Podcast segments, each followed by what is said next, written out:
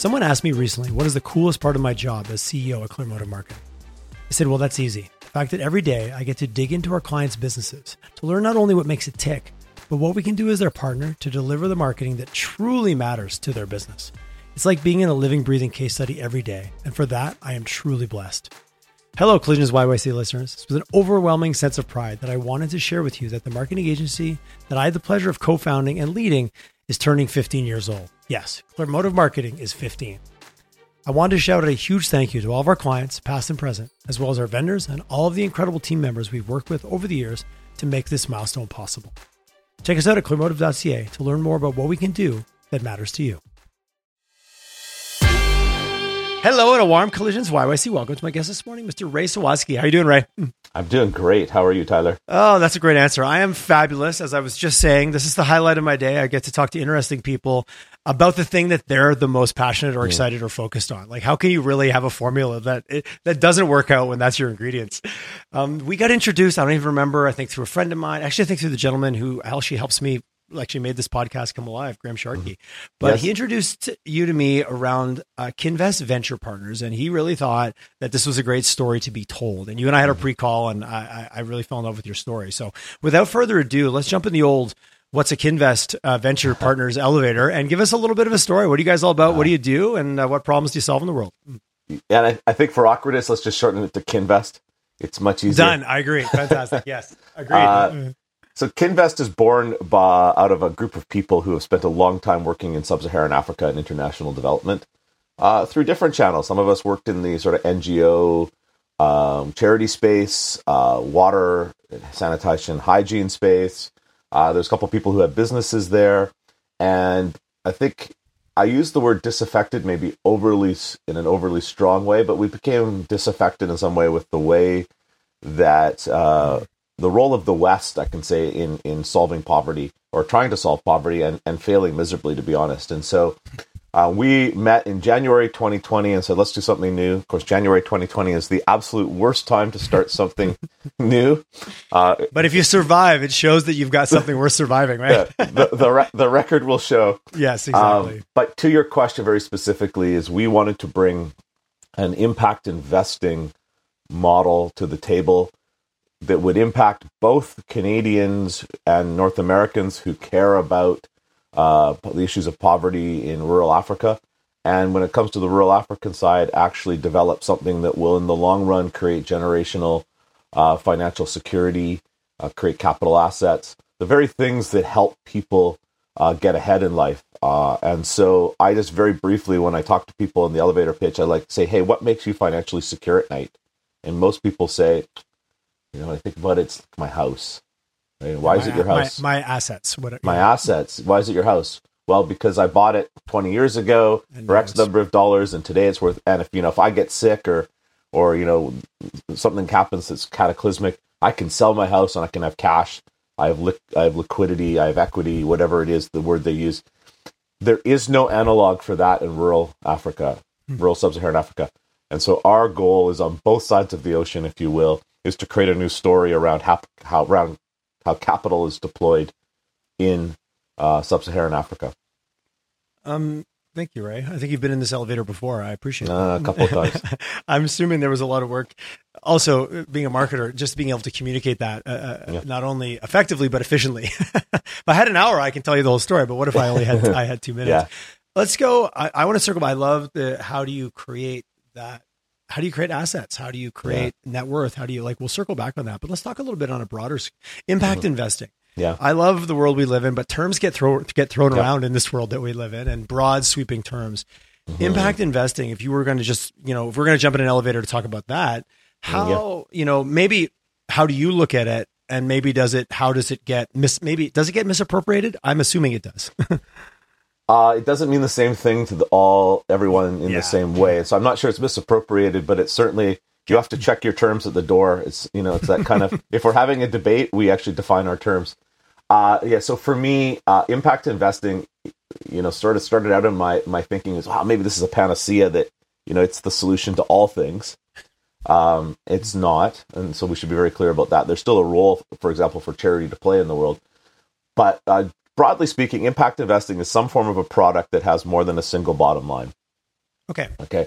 And so if I'm just strictly in in a, uh, a mortgage fund market, all I care about with my investments is what's the percentage you're earning me, what's my rate of return, what's my compounding annual growth rate, what's my IRR, all these lovely investment terms. Um, when we're talking impact investing, you add something to the bottom line, and so some people say let's add people to the bottom line. Okay, that's a big category, and so we'd have to figure out how we're impacting people. Some people let's say that's a planet to the bottom line. Yeah, the old triple all- triple P kind of the model triple that's been around. P. Yeah, yeah. Exactly. Um, and then you know we get into some feel good categories without actually being able to work out how the people or the planet actually win. And so, um, a lot of impact investing products, I think, talk a big game, uh, exist or exist as checkboxes. So, like you know, many or, many companies, large companies, have to have an ESG statement. Yeah. You know, let's let's you know let's have somebody in our communications department write that up and keep on going. What I really care about, without criticizing anybody, is is if you say it's people that is the impacted space, what is going on in your business that's truly making a change? In other words, let's use the world better than it was when we started.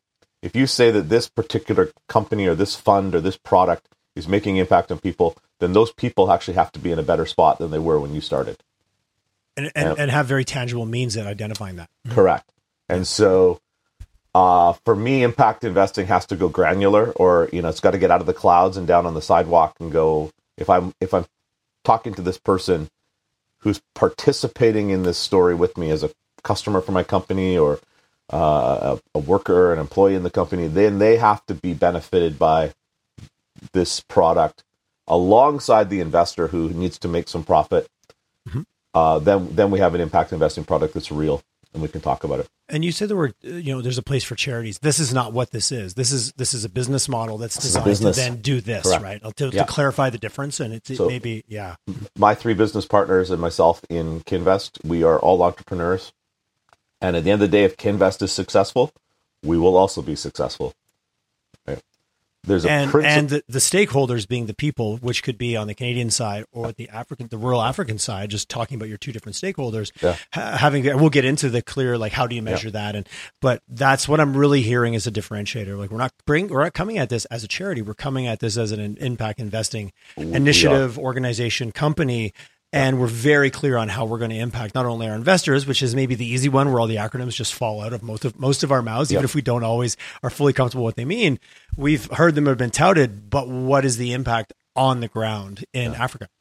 yeah, exactly. And so maybe something for the parking lot in this conversation. We can't get too big a parking lot, but Yeah. um, I like a good parking lot item. Yeah. we are governed in some level. We all agree to maybe is a better way to put it around the principles of mutuality. So there's an economics professor out of Switzerland who wrote um, a theory called the uh, the economics of mutuality. Okay. Uh, and so mutuality as a principle uh, is something that really sits behind our strategy. And mutuality simply asks two or three questions of anybody who's on the profit side of a business. Say how much is enough, and then when you define how much is enough, how are you going to distribute the rest beyond enough? And in that principle requires you to think about where your power lies. And so we do a lot of work on the uh, we do a lot of work to think about those questions daily in our business. Interesting. I'm now Googling because you got me down a Yeah. rabbit hole of economics of mutuality. And my question to you back was so when we think of traditional capitalism, where does that fit? But there, the, the headline on this page of economics of mutuality says it actually says completing capitalism. So it almost beat me. My next question to you was about Yeah. capitalism, and that's how they opened their their their page. You know, it's interesting. Got I've, me. I've, I've met I've met Bruno Roche, who's behind this, and you know, he's like, some people think I'm a I'm a socialist, and I'm not. You know, it, it, it's just asking a different set of questions. Well, if you want to get into actually- the original definition of capitalism and how it was presented, there was a it was a different model than what we've turned it into with quarterly Yeah. shareholder returns, right? We've, Yeah, yeah. we've changed it, but this is a different podcast, right? You and I, you and I can have another time. exactly, and, and- this is about using business to solve the world's problems rather than business to create the world's problems. Uh, big difference. Yes, which I think is where maybe some of the, the bad rap has fallen and you know bad actors and, and all and all that stuff. But again, bigger conversation for Yeah. The, the the conspiracy theories of well, how did we get here and what where did we make go wrong back in the seventies when we started focusing on this versus that. And there's some interesting rabbit holes there. So getting this spun up, I'm thinking Mm-hmm. about you've got the realities of, of of working in a place like Africa, which is very different Mm-hmm. than here. And again, some of you you said some of your your members had experience, so I'm assuming Mm-hmm. that's a world that's very tricky to navigate if you've not Mm-hmm. been down that road before. And but when you're set up, you're, are you a Canadian based company? Is that how like where are are you, where are you held to task from a regulatory and from a securities perspective? Yes, we're headquartered in Vancouver, British Columbia. Okay, Um, our funds that are issued are issued under the um, the BC Securities Commission. Okay. So we are not a gray market product. Our product is uh, is uh, issued by an asset management firm, and it is regulated by the BC Securities Commission. Okay. So I'm assuming that's a big box investors want to know is the, yeah. Huge. So where's Yes. this based? In the Cayman Islands somewhere? What's Yeah, going yeah. on here? Yeah. Yeah. Um, uh, tangent here for a second, but you know, impact investing uh, broadly. I want to. I have a dollar and I want to invest, invest it in a way that's going to have positive outcome. Yeah, Is that a bit of a? Is it a gray area? Is it a gray space where there is some Uh, opportunities to? I don't want to use the word get hustled, but is there some shady business going on out there in this space? sure. Yeah. Yeah, I can only imagine there is. like I, I would say there's three or four ways that companies put these together.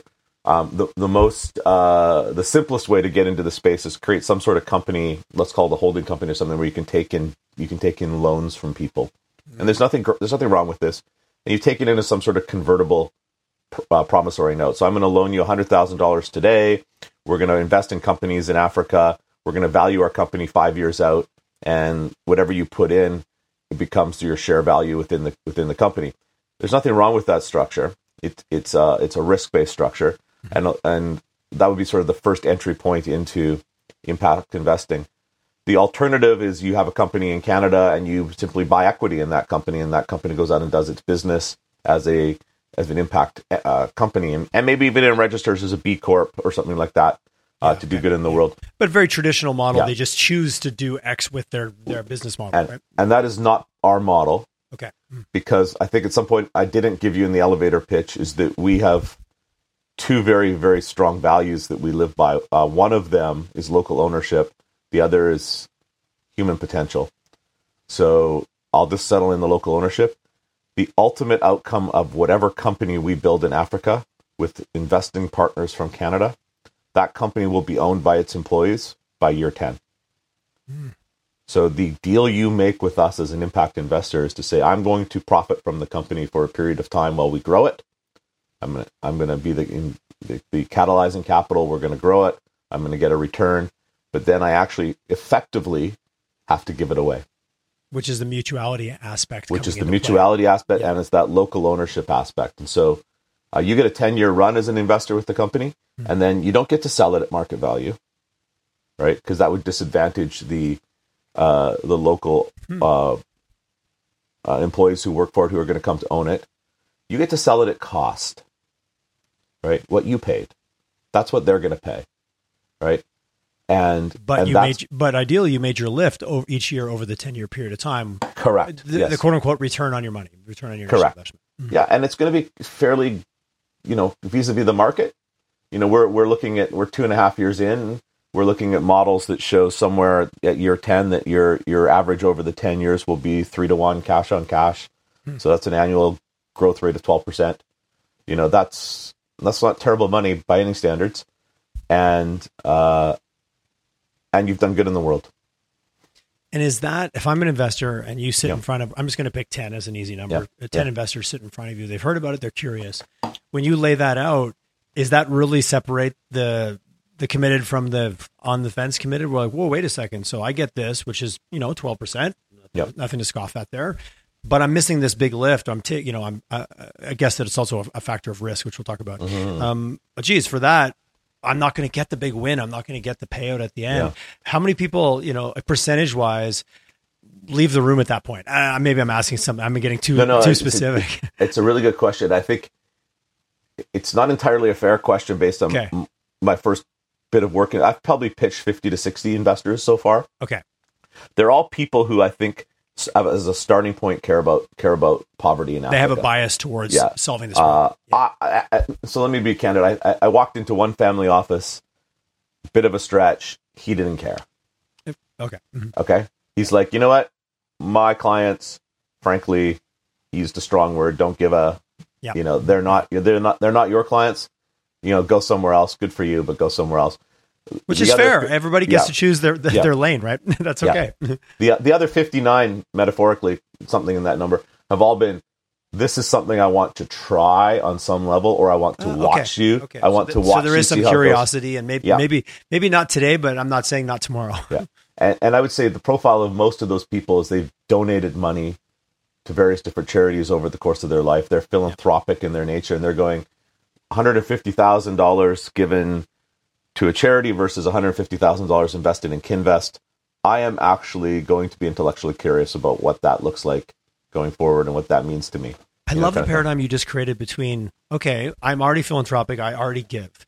Geez, I could give here, get it. I'm just going to pick your number, 12% return. Yeah. But ultimately, I could have, if the model and I believe in it and it's operated to the to, to the level that I, that you guys are intending, have an even bigger outcome when I run because we always have to extrapolate. Okay, I gave the money today, but let's flat. Let's Yeah. let's look out five or ten years. Are we actually creating impact? So that's an interesting, you know, in our world and from a marketing, like, well, who's your competition? There's always Yeah. do nothing. There's always the regular investment. But if your competition, and I use that word loosely here, Yeah. is giving to charity or giving to this, that's an Yeah. interesting shift of the paradigm. I really like that from yeah. a marketing perspective. and it's it's interesting too if you're talking to investors about this and I, I won't share his name investor who I've, I've known for a while and actually when I used to be a head of charity he was a don- donor to the charity that I that I was uh, leading he looked at me uh, when we were finalizing his investment he's like why is this a harder check a more difficult check to write than the charity one and then we sort of went off on this rabbit trail for a while and he, and he says because I actually am holding you to something right Yeah, yeah. Versus You are just letting it go free to the world. Exactly. And so even watching his uh, what's the right word? His processing around impact investing because in Canada I can't send you to, you know, a website to well actually I could, but uh, I can't say tell you there's like a hundred products you can choose from. Pick the one that's most aligned to you. There's actually very few products, and if you talk about ones that are dealing about with poverty related issues in in, in sub-Saharan Africa, you know, I, I sort of narrow it down to three. Right? I know who my two other competitors are in this space, and Yeah. um, and so it's not like investors have this lots of experience. They've tried it other places. You know, um, this is a new thing, right? I was going to say just the simple risk that Yeah. comes with the word new. yeah, exactly. It's it's baked in. Someone who's spent time in in, in the charitable space. Yeah. Are we also seeing? Uh, you know, certainly I've been. I have a lot Ah. of uh, different non for profits on the show, and there's a greater degree of accountability. Like whether it's a corporation, like yeah, we're going to give you money to build this new building, but you got to Yeah. get to a certain point before you get our next milestone. yeah, It seems a little bit more like uh, these companies are treating it like an investment in a startup, where it's like, well, if you reach said said milestone, we'll then give you more. But we got to hold you accountable to Yeah. either some numbers or a degree of progress yeah. it feels like the world is shifting more that way, which to me would lend lend really well to your story. It, it's actually likely a generational thing. Okay. So a- okay. as as Gen Xers and millennials become the controllers of significant wealth or corporate controllers, uh, and they move into C suites, they are a very different donor than their baby boomer or traditional generation, the silent generation givers. Um, and you know, you and I could go on a whole rabbit trail around this, but once you pull faith out of the equation, so so many of the so much generosity in the baby boomer generation and the and the traditional or silent generation was faith based. Like it's not anymore. Even even if it's faith based, it's not faith based anymore. I, I, yes, I that way. understand. I've had that Uh, conversation as well, maybe off the yeah. record more often than on. Yeah, exactly. So Yeah, I think the shifts the shifts are coming, and I think impact investing is well placed to be part of the the solutions for the investor side as well, because they're looking for something. People who are generous are looking for something different than charity. and that's I've heard that across the board. Just okay, so that, so then therefore what? And now that's where you and you and I are Yeah. talking. So let's walk through like the nuts and bolts. So um, Yeah. I'm a Canadian investor. I put in my 50 grand or my 100 grand, whatever the number is. I, I know I know right out of the gate that I've, I'm looking at a 10 year. yeah So talk to me about when the money lands. Like let's talk about Yeah. the other side of of, of Sure. your, your major stakeholder group, the group that's actually going to benefit in terms of changing their life. Uh, so you want to talk about the African side? Yeah, please. Yeah. yeah. Okay. Well, as an Well, investor, I can yeah. kind of get where I'm going to, what I'm going to get Yeah. from it. I got my rate of return. I feel good. But back to this mutuality of Yeah. change, actually change, like you said, actually changing lives. yeah. So so maybe if I can just go thirty seconds through the whole model from Sure, please. So, Absolutely. you are so Tyler, you are the investor in Canada. You're going to get involved with Kinvest. and you're going to invest in what's called a limited partnership in Canada. That's the structure. Limited partnership money comes in to the partnership. Uh, it goes then through uh, to Rwanda, the country we're working in at the moment, into a holding company in Rwanda. Then that holding company is going to create a corporation. That corporation is a medium sized farm company, agriculture company. So we're going to call it Farmco for the rest of this conversation. Okay. Uh, Farmco is going to, with the funds from Canadian investors, your money, Tyler, is going to go out and it's going to acquire five to 700 hectares of land. And it's going to begin a strategic agricultural program on that land. Strategic for two groups of people.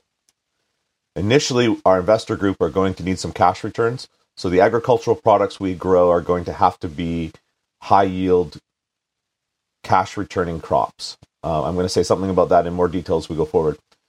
So about one third of the land that we acquire, we're going to put those crops in because are going to generate yields for our investors. On two thirds of the land, and these are approximate, we're going to develop orchards. Those are long term investments because remember, we're giving this company to the employees at the end of the day. At year 10, we don't want to give them a company where we strip the, the, the soil of all of its nutrients and value because we've been cash cropping it for 10 years. No, no. If we believe in mutuality, then what we what goes to the workers through an employee trust at the end of this cycle of 10 year cycle has to be something of value. So those orchard crops coffee macadamia nuts banana trees avocados those will all come online as high yield lower risk ag products that right about the same time that the employee trust takes ownership of that company. So coming back to the structure we're going to develop it over those 10 years. From day one in Rwanda, there's something called an employee trust that's bolted on as a shareholder of that company. And there's a triggering mechanism, and that would go into the fine details of how it works. If anybody wants to get into that with me, I'll, I'll walk them through it. We'll definitely uh, give your number and the contact yeah, afterwards. Yeah. Uh, uh, literally at year 10, there's a triggering mechanism whereby the shares that are in that holding company I talked about at first all move into the ownership of the employee trust. And from 10 year forward, that employee trust owns Farmco and yields the benefits, the dividends. Uh, the employees are the shareholders, etc. Uh, you know, for simplicity, I might say it's the WestJet model. The employees are the owners, but but yeah. for simplicity, in the case of Kinvest, 100% of the company is owned by its employees, not a fractional amount. Yes. Uh, You're saying in, the difference in, in between the a good marketing campaign and, re- and reality, yeah, and, and, reality, and, yeah. and, and, yeah. legal paperwork. exactly. And curious, so just the, yeah, no, that makes a ton of sense. Um, but I think I, I love how the time you so, spent to make it, you know, lay it out in a way that from the outsider, I'm like, so, okay, so, I get it. Now I can dig in.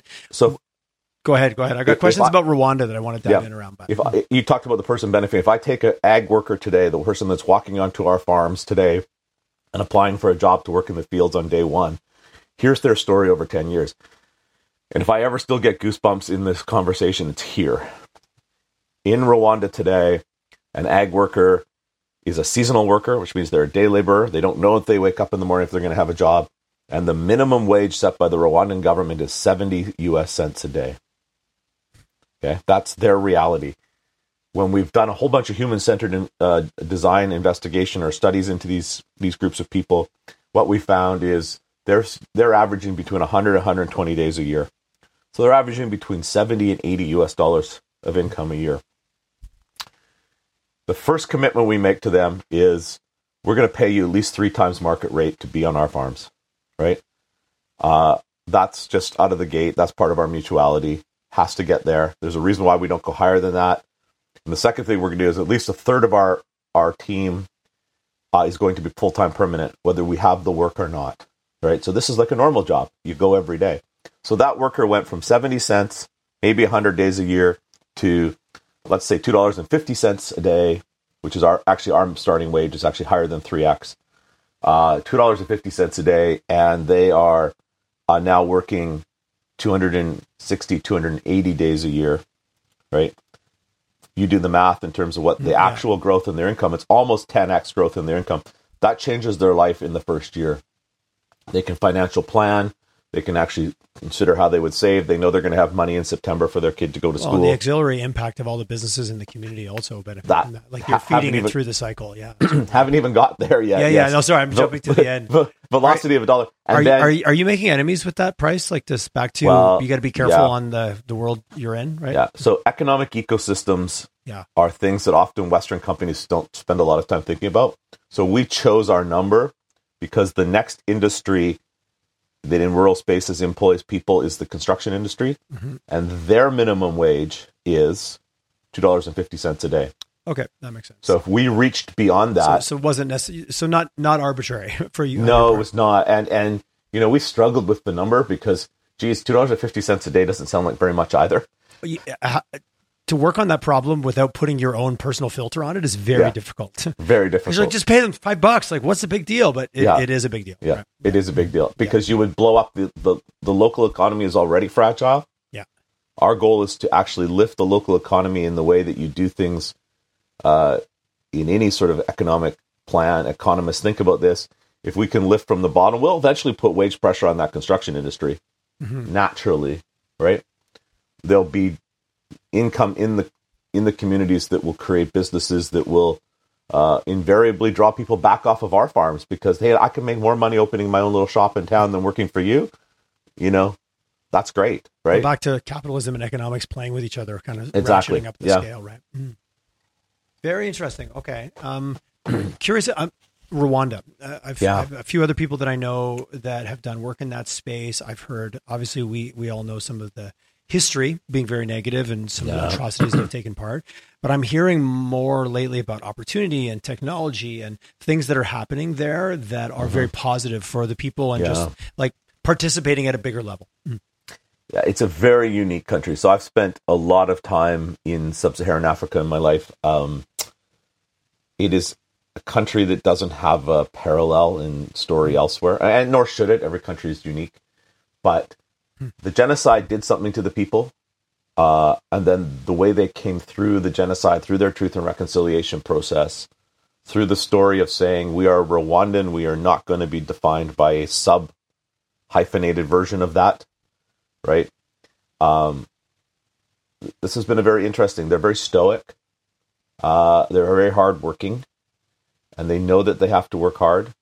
Um, they're a small country, country surrounded by big countries, so even the the kind of mindset of that, and and that's just at a sort of a cultural people level. At a government level, you know, they say things like, "We want to be the Singapore of West Africa," right? We want to be a country that is a welcomes foreign investment that um, strives to build through um, partnerships. Uh, they're kind of leading a push for an East African economic zone, uh, where well, there is one already, but enhancing it. So there's lots of good reasons to be there. Um, there's some difficult story, like when you go to acquire land, you you ultimately end up back at 1994 because after the genocide, they had a lot of land that was not owned by anybody for obvious reasons. The entire families had been killed, and so there was a land survey done. They actually surveyed the entire country, got a land registry created, but then a lot of the land went to political uh, uh, people who'd served well. Yeah, in- so I'm assuming there was some favoritism and cronyism and all course. the ism and all the isms. yeah. yeah. No, so you, we discover ourselves buying land from generals and things like that who you know have aged out, or their families who after they passed away, and so you know there's there's story in that, and there in it, and is that a redemption story where we're In a returning way, you're land? to- returning it to the people, but you're I don't know. Yeah, I know. That's yeah, it. I don't. Yeah, I we don't, don't need to put on. We don't need to get on the white horse here. Back to the West solving the Yeah. world's problems. Yeah, yes, I agree. Exactly. Yeah, and and that's something we don't want to be is that sort of colonial. Yes. Hey, we we have all the solutions to all things, right? Yeah. That hasn't backfired before, has it? oh, Not at all. yeah. Mm. you're two and a half. You're two and a half years in. Yeah. How's it going? Like brass Oh. tacks. Uh, I, I I would be lying if I said it's been smooth. okay. Well, yes. I thank you for being honest. Right. Ray, I feel like we've spent 20, 28 minutes and forty seconds together. I, Uh, Yeah. I expect the un, Uh, unfettered truth at this point. I, I, I so two of the four of us work in the business every day. Okay. And I say to his, uh, my partner Jesse, who who's on the ground in Rwanda, I say to him all the time, it's like I don't know where to go and look for somebody to copy. There's no somebody who's pioneered ahead There's of no us. in playbook certain- kicking around. You can't go No, take a, and- a mini MBA on, on, on how to do Yeah. this. and so I feel like we're inventing solutions to the problems that we invent. Identify, yeah, yes. Yeah. Through, through through the outcome we desire, we we've we've Well- manifested problems that now we need to solve. That's yeah. so so we've decided that the word That is what happens when you tread on on on on on, on unturned ground. Uh, exactly, uh, and we've decided that word pivot is a swear word. Oh, okay, bring- fair enough. you- I, I we used to have a corporate swear jar because in marketing there's a lot of Yeah. let's get a fresh anyway. So I do like I do appreciate a corporate swear jar. Like Yeah. okay, you got to Yeah. put five bucks to it's going to Well, charity, but you're putting it in. if you use the word pivot in a meeting at Kinvest, you have to defend its usage. yes, Um, but so to be honest with you, we have made some mistakes. And so in terms of benefiting our investors, we made the mistakes before we brought investors to the table. So what we did as the four of us is we bought uh, we bought about 80 hectares ourselves and we said let's just actually go out and you know let's go find the problems we haven't even thought of yet. Yeah, okay, I and, appreciate that. oh my Yeah. goodness like yeah Okay, got it. uh, and we're we're working in a f- really beautiful. I mean, the landscape of Rwanda is gorgeous. The soil is beautifully. Um, I'm not a farmer, so I don't play that role. But it's it's the, the soil is. Um, I don't But know. as a human being, when you reach down and put your hand in the dirt, Yeah. there's dead, old, dried out, beat up dirt, and Yeah. then there's like, oh my god, it feels like life. Like I don't want to get Yeah. too fluffy on it, but I don't think you have to be a farmer to go, oh, this feels like this feels like nature at its best right here. and and it's it's beautiful. And so we've grown beautiful chili peppers, which is our primary uh, field crop. We've you know we've planted our coffees on our farm. We're we're working through this, but we're learning as we go. And I think it's been really healthy even to you know check our Western personalities at the door sometimes too. So we've committed to this mutuality. What does that mean? I remember the very first time I walked uh, the 70 hectare piece. We have two pieces to get to 80. The very first time I walked the the 70 hectare piece, which is this beautiful piece of land right up against Tanzania, the Akagera River's flowing right along our our our, our property line.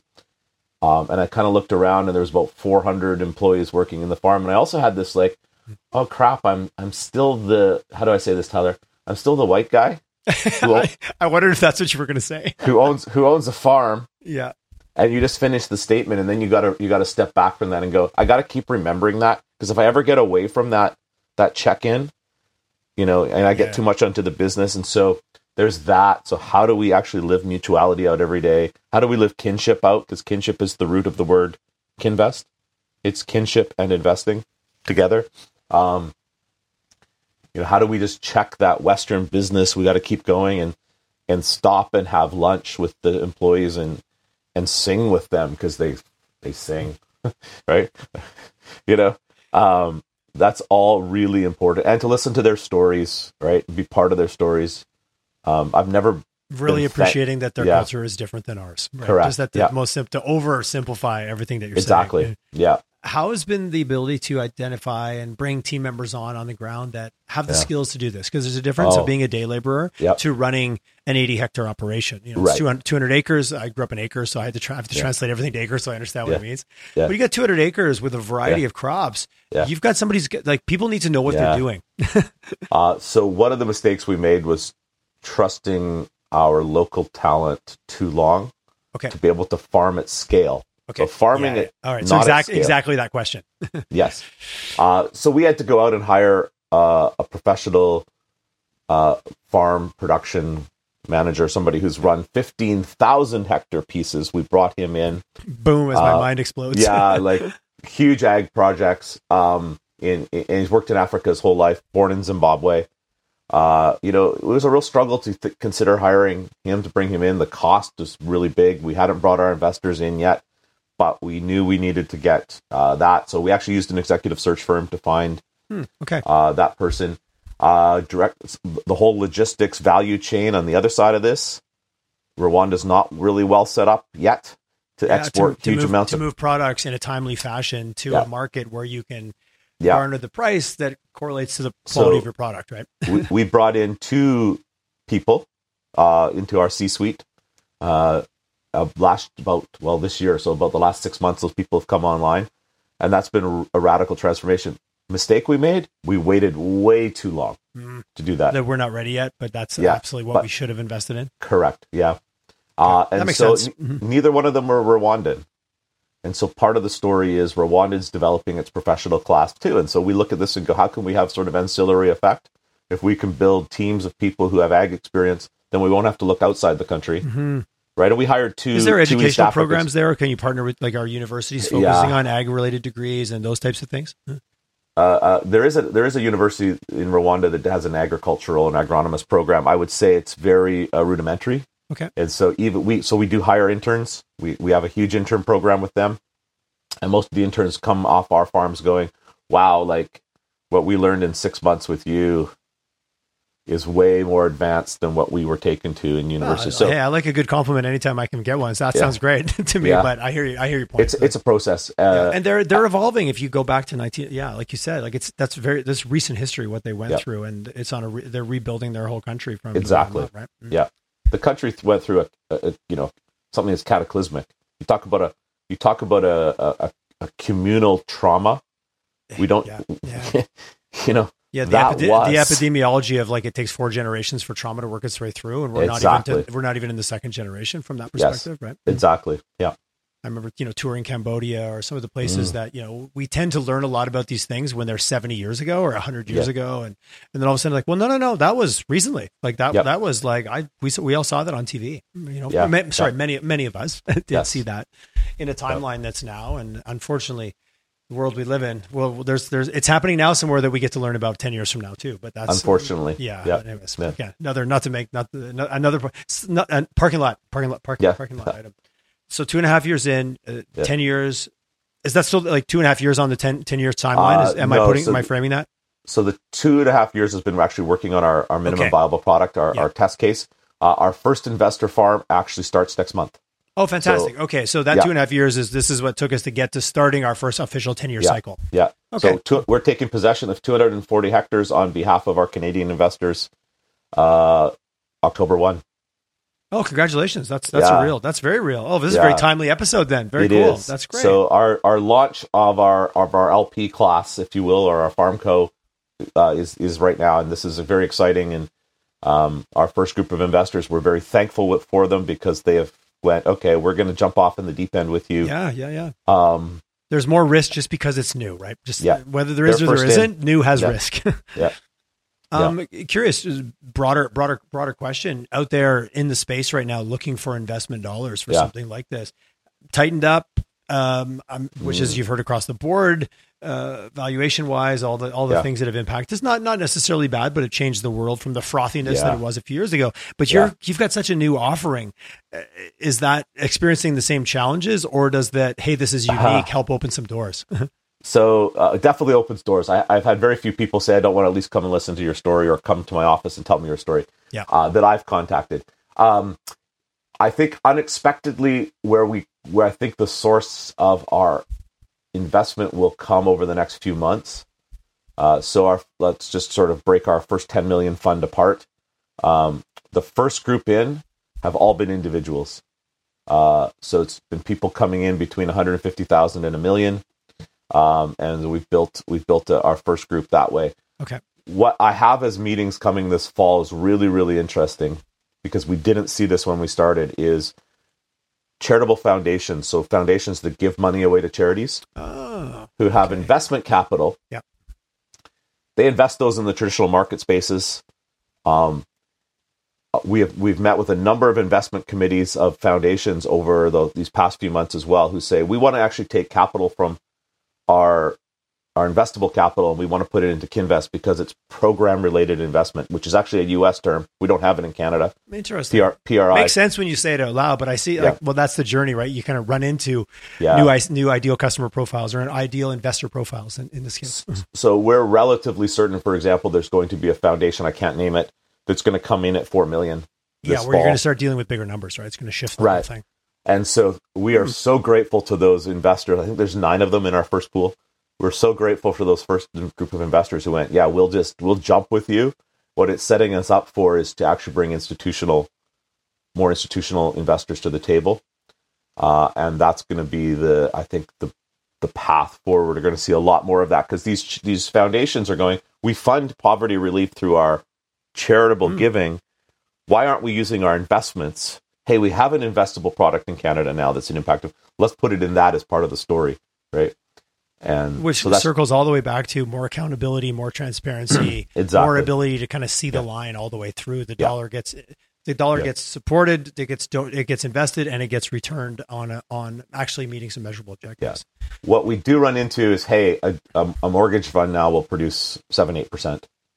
You know, so we're running we're running into traditional Mm-hmm. Hey, products. high interest savings account gets five percent now. It's Uh, like that, it's- and, and a year ago it was 0.85 of a percentage. exactly. like at the Yeah. simplest level, you can park your money, not even think about it, and make five percent, which Right. feels great when you compare it to the last kind of seven, five, six, seven years. Exactly.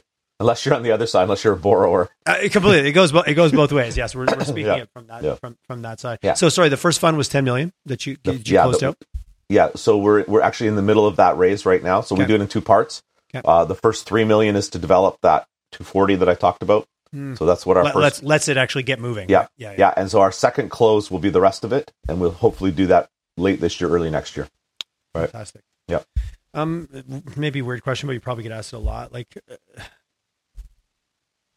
what are the left hooks? What are the black? I don't want to say black swans Uh, because the whole point of a black swan is you don't know, you don't see it coming. but Uh, I mean the, the left hooks. When did you know you're in trouble? When I was on the mat and I woke up staring at the ceiling. Yeah. Like anything like I'm sure you guys have modeled that out. But Absolutely. is there any big ones that jump out for you? Yeah, Because they two. probably they probably affect us all on a global scale. They're not just probably localized to your product, right? Well, one's one is somewhat localized even to Rwanda. Uh, so it's it's actually value chains coming out of Rwanda for ag products. Okay. So That makes sense.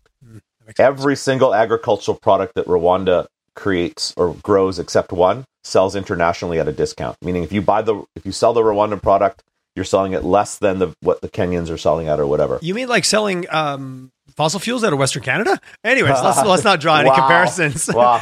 You mean just like that, but totally different? I said it. You didn't say it right. I said it. Uh, yes. Some, so, so co- coffee is the only. Sorry, I couldn't resist. That was an easy one. it was really good. Um, coffee is the only product that sells at a premium oh, out of Rwanda. okay. So there's reasons for that. Yeah, I was like, okay. Yeah, my next question. Please, ex- so- please explain, Ray. I'm dying to Uh, know more. Canada, uh, Rwanda is a landlocked country. There's no port. Uh, the people have traditionally been very conservative in their in their their growth of um, into the scale they grow at. Irrigation runs at less than one percent of arable land. So so far, say that comparing this to Alberta, like right Yeah. on, right? Yeah. Everything you're saying so Yeah. far. You know, uh, the irrigation is is a huge problem. So all of those things. Um, yet at the same time, incredible growing regions should be producing way more. We have to change the story. So the first thing we have to overcome is actually getting product to market. So one of the things we learned in our business model over the two and a half years is like, yeah, there aren't actually brokers or buyers that can buy up the product at the scale we're going to grow at. So we have to go build our own sales chain out. That's one of the things I've worked on. Oh, very interesting. All Alongside the, the all the auxiliary things Yeah. that you need to make sure the core business Correct. is successful. Yeah, That's so we have to we have to find our own buyers. Case studies, Um, case studies get written about exactly those types of look. Hey, and then because we had no choice, we developed a Yeah. better way to do X, right? exactly. Yeah, yeah. Um, the second thing I think that's very real is Hmm. climate fluctuation. Uh, okay. Meaning, Yeah. we had a particularly difficult uh, dry season in Rwanda this year. So the dry season runs June to September, but typically July, August are very hot, uh, very dry, no rains. Uh, it was really bad this year, and and you know we everything, saw and everything just gets cooked, right? From an agricultural perspective, no rain Yeah. is a death sentence.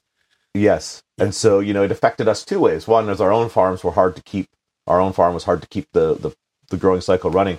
It decimated everybody else. And so we ended up selling our chili peppers that we could grow off of our farm at a huge premium Just Right. sublime demand. because we were the only ones who had any. Yeah, yeah. um, you know, and so uh, I, I think climate fluctuation is hugely a huge risk factor. well, that's an, that's an ag story, you know. And Alberta, again, keep coming back to Alberta. Friends of mine, Yeah. certain part of the province got rain, certain part didn't. Certain part got a good hay crop, certain parts didn't get a good hay crop. it's and, classic. and Yeah. the compounding like year over year the the more drought that we seem to be experiencing so yeah I, I hear you that's and and yeah and and we are at the whim right Yeah. to a certain degree And I think the third the third one is is you know uh, we had a hockey player in Vancouver who used to say it is what it is, but the correlation to it is what it is is you don't know what you don't know.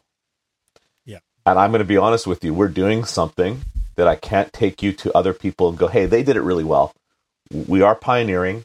I don't want to overemphasize that, but when you pioneer, uh, being very candid. We don't know what we don't know at the fifth five year mark, at the seven year mark.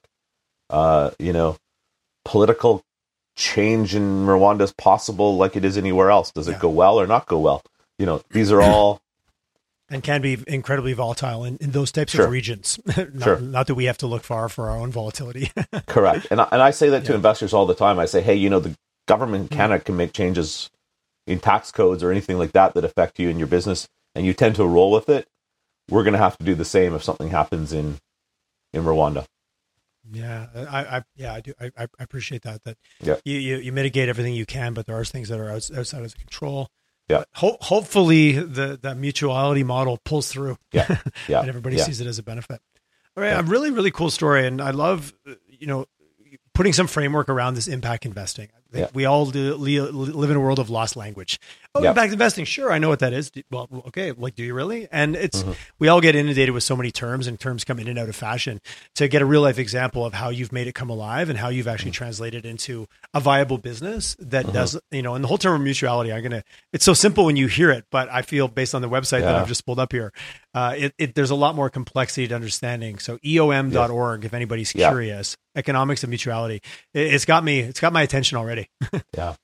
Um, I I think capitalism done well uh, can be done inside the framework of mutuality. You know, and so I, I would say if you think of it as a sort of a there are businesses that if I sort of sort of put a sort of a, a, a chart in front of you, there are businesses that sort of at the center that we would describe as exploitive. Let's not talk about any of those. And then I think there's a group of businesses that move beyond that, that look at their framework as ethical, right? But they're going to be ethically profit driven. Mhm. Then I think there's a group of businesses beyond that that I don't have a term for yet. Okay. They operate in a mutuality framework.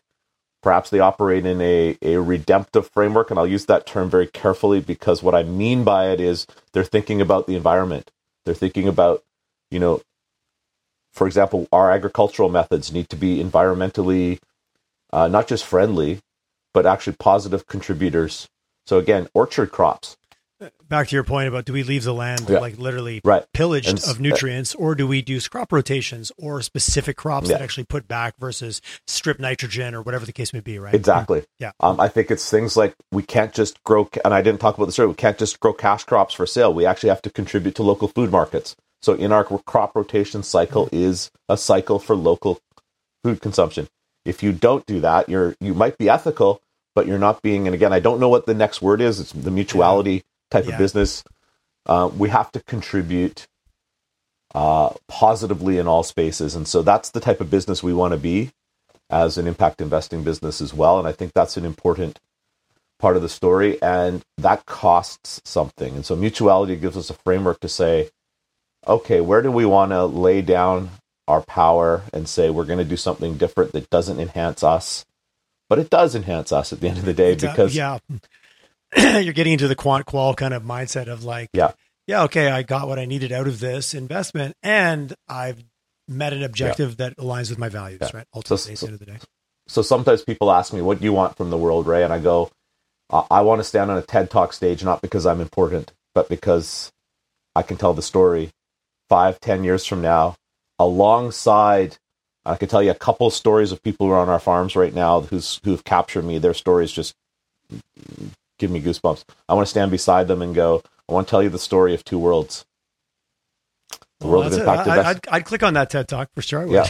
Yeah, yeah. So, uh, Ray, really enjoyed our conversation. Yeah. I uh, really enjoyed getting to know you and understanding this and, and l- why I do this because it broadens my Yeah. perspective and gives me different things to think Mm. about. So I only hope our audience has walked away going, huh, click, click, click. Let me go to kinvestpartners.com. Let me check Yeah. out uh, mutuality. Like uh, we gave everybody, we get a handful of good rabbit holes today, which I really, really appreciate. Um, and of course, if someone wants to chat with you because they're like, I want to know more, I want to get involved, what's the best way for people to get a hold of you? Uh, same domain, but just put Ray in front of it for an email. Ray at kinvestpartners.com is the Oh. best way to go. Okay, Yeah. amazing. And I got you. I'm uh, And, I'm, uh, creep, I'm creeping on you on LinkedIn as well, so I see you're on there. Mhm. Yeah. Uh, and Kinvest Partners is on LinkedIn as well.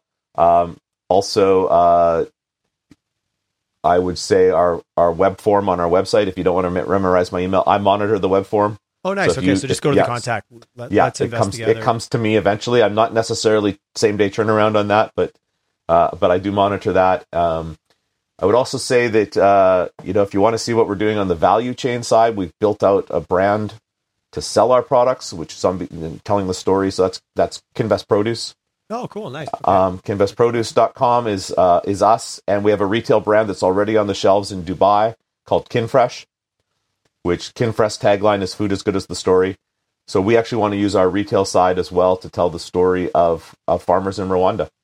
And oh, very cool. And, it's, and, and, it's already the, the, the spider web is already starting to grow from what I'm hearing it, you say. Exactly. so there's just some different places to look. But but if you want to be an investor in this, uh, or if you just want to talk impact investing with me, reach out through LinkedIn or um, I'd love to have a coffee and talk about this and learn from you because what I've found is the investors that we've talked to along the way or potential investors have actually helped us shape the product.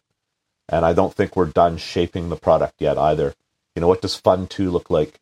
Well, product right. market fit is an is an endless cycle, right? And if you're exactly. not listening to your most valuable stakeholders, i.e., your investors, your customers, the people you're impacting, yeah, 100%. then you're just living in an echo chamber. we all know yeah. where that usually ends up. Yeah, me, exactly. me, yelling at myself. Nortel. Oh wait, I didn't say that. yeah, oh, oh, we, have slipped in a few good ones today. Nicely done, Ray. Thanks so much for your time. Okay. Great to get to know you, and uh, high fives on what you guys are doing. I, I love thank, it. It's a fantastic story. Thank you very much. And, and Tyler, thank you so much for giving us a chance to be in your audience space. That's a gift. Thank you. You're welcome. my, my, yeah. my, my, pleasure. I always want to leave people going, huh, never thought about that before. That's a, mm-hmm. that's when I know I nailed it. mm-hmm. Thank you, Ray. Have a good one. Thank you.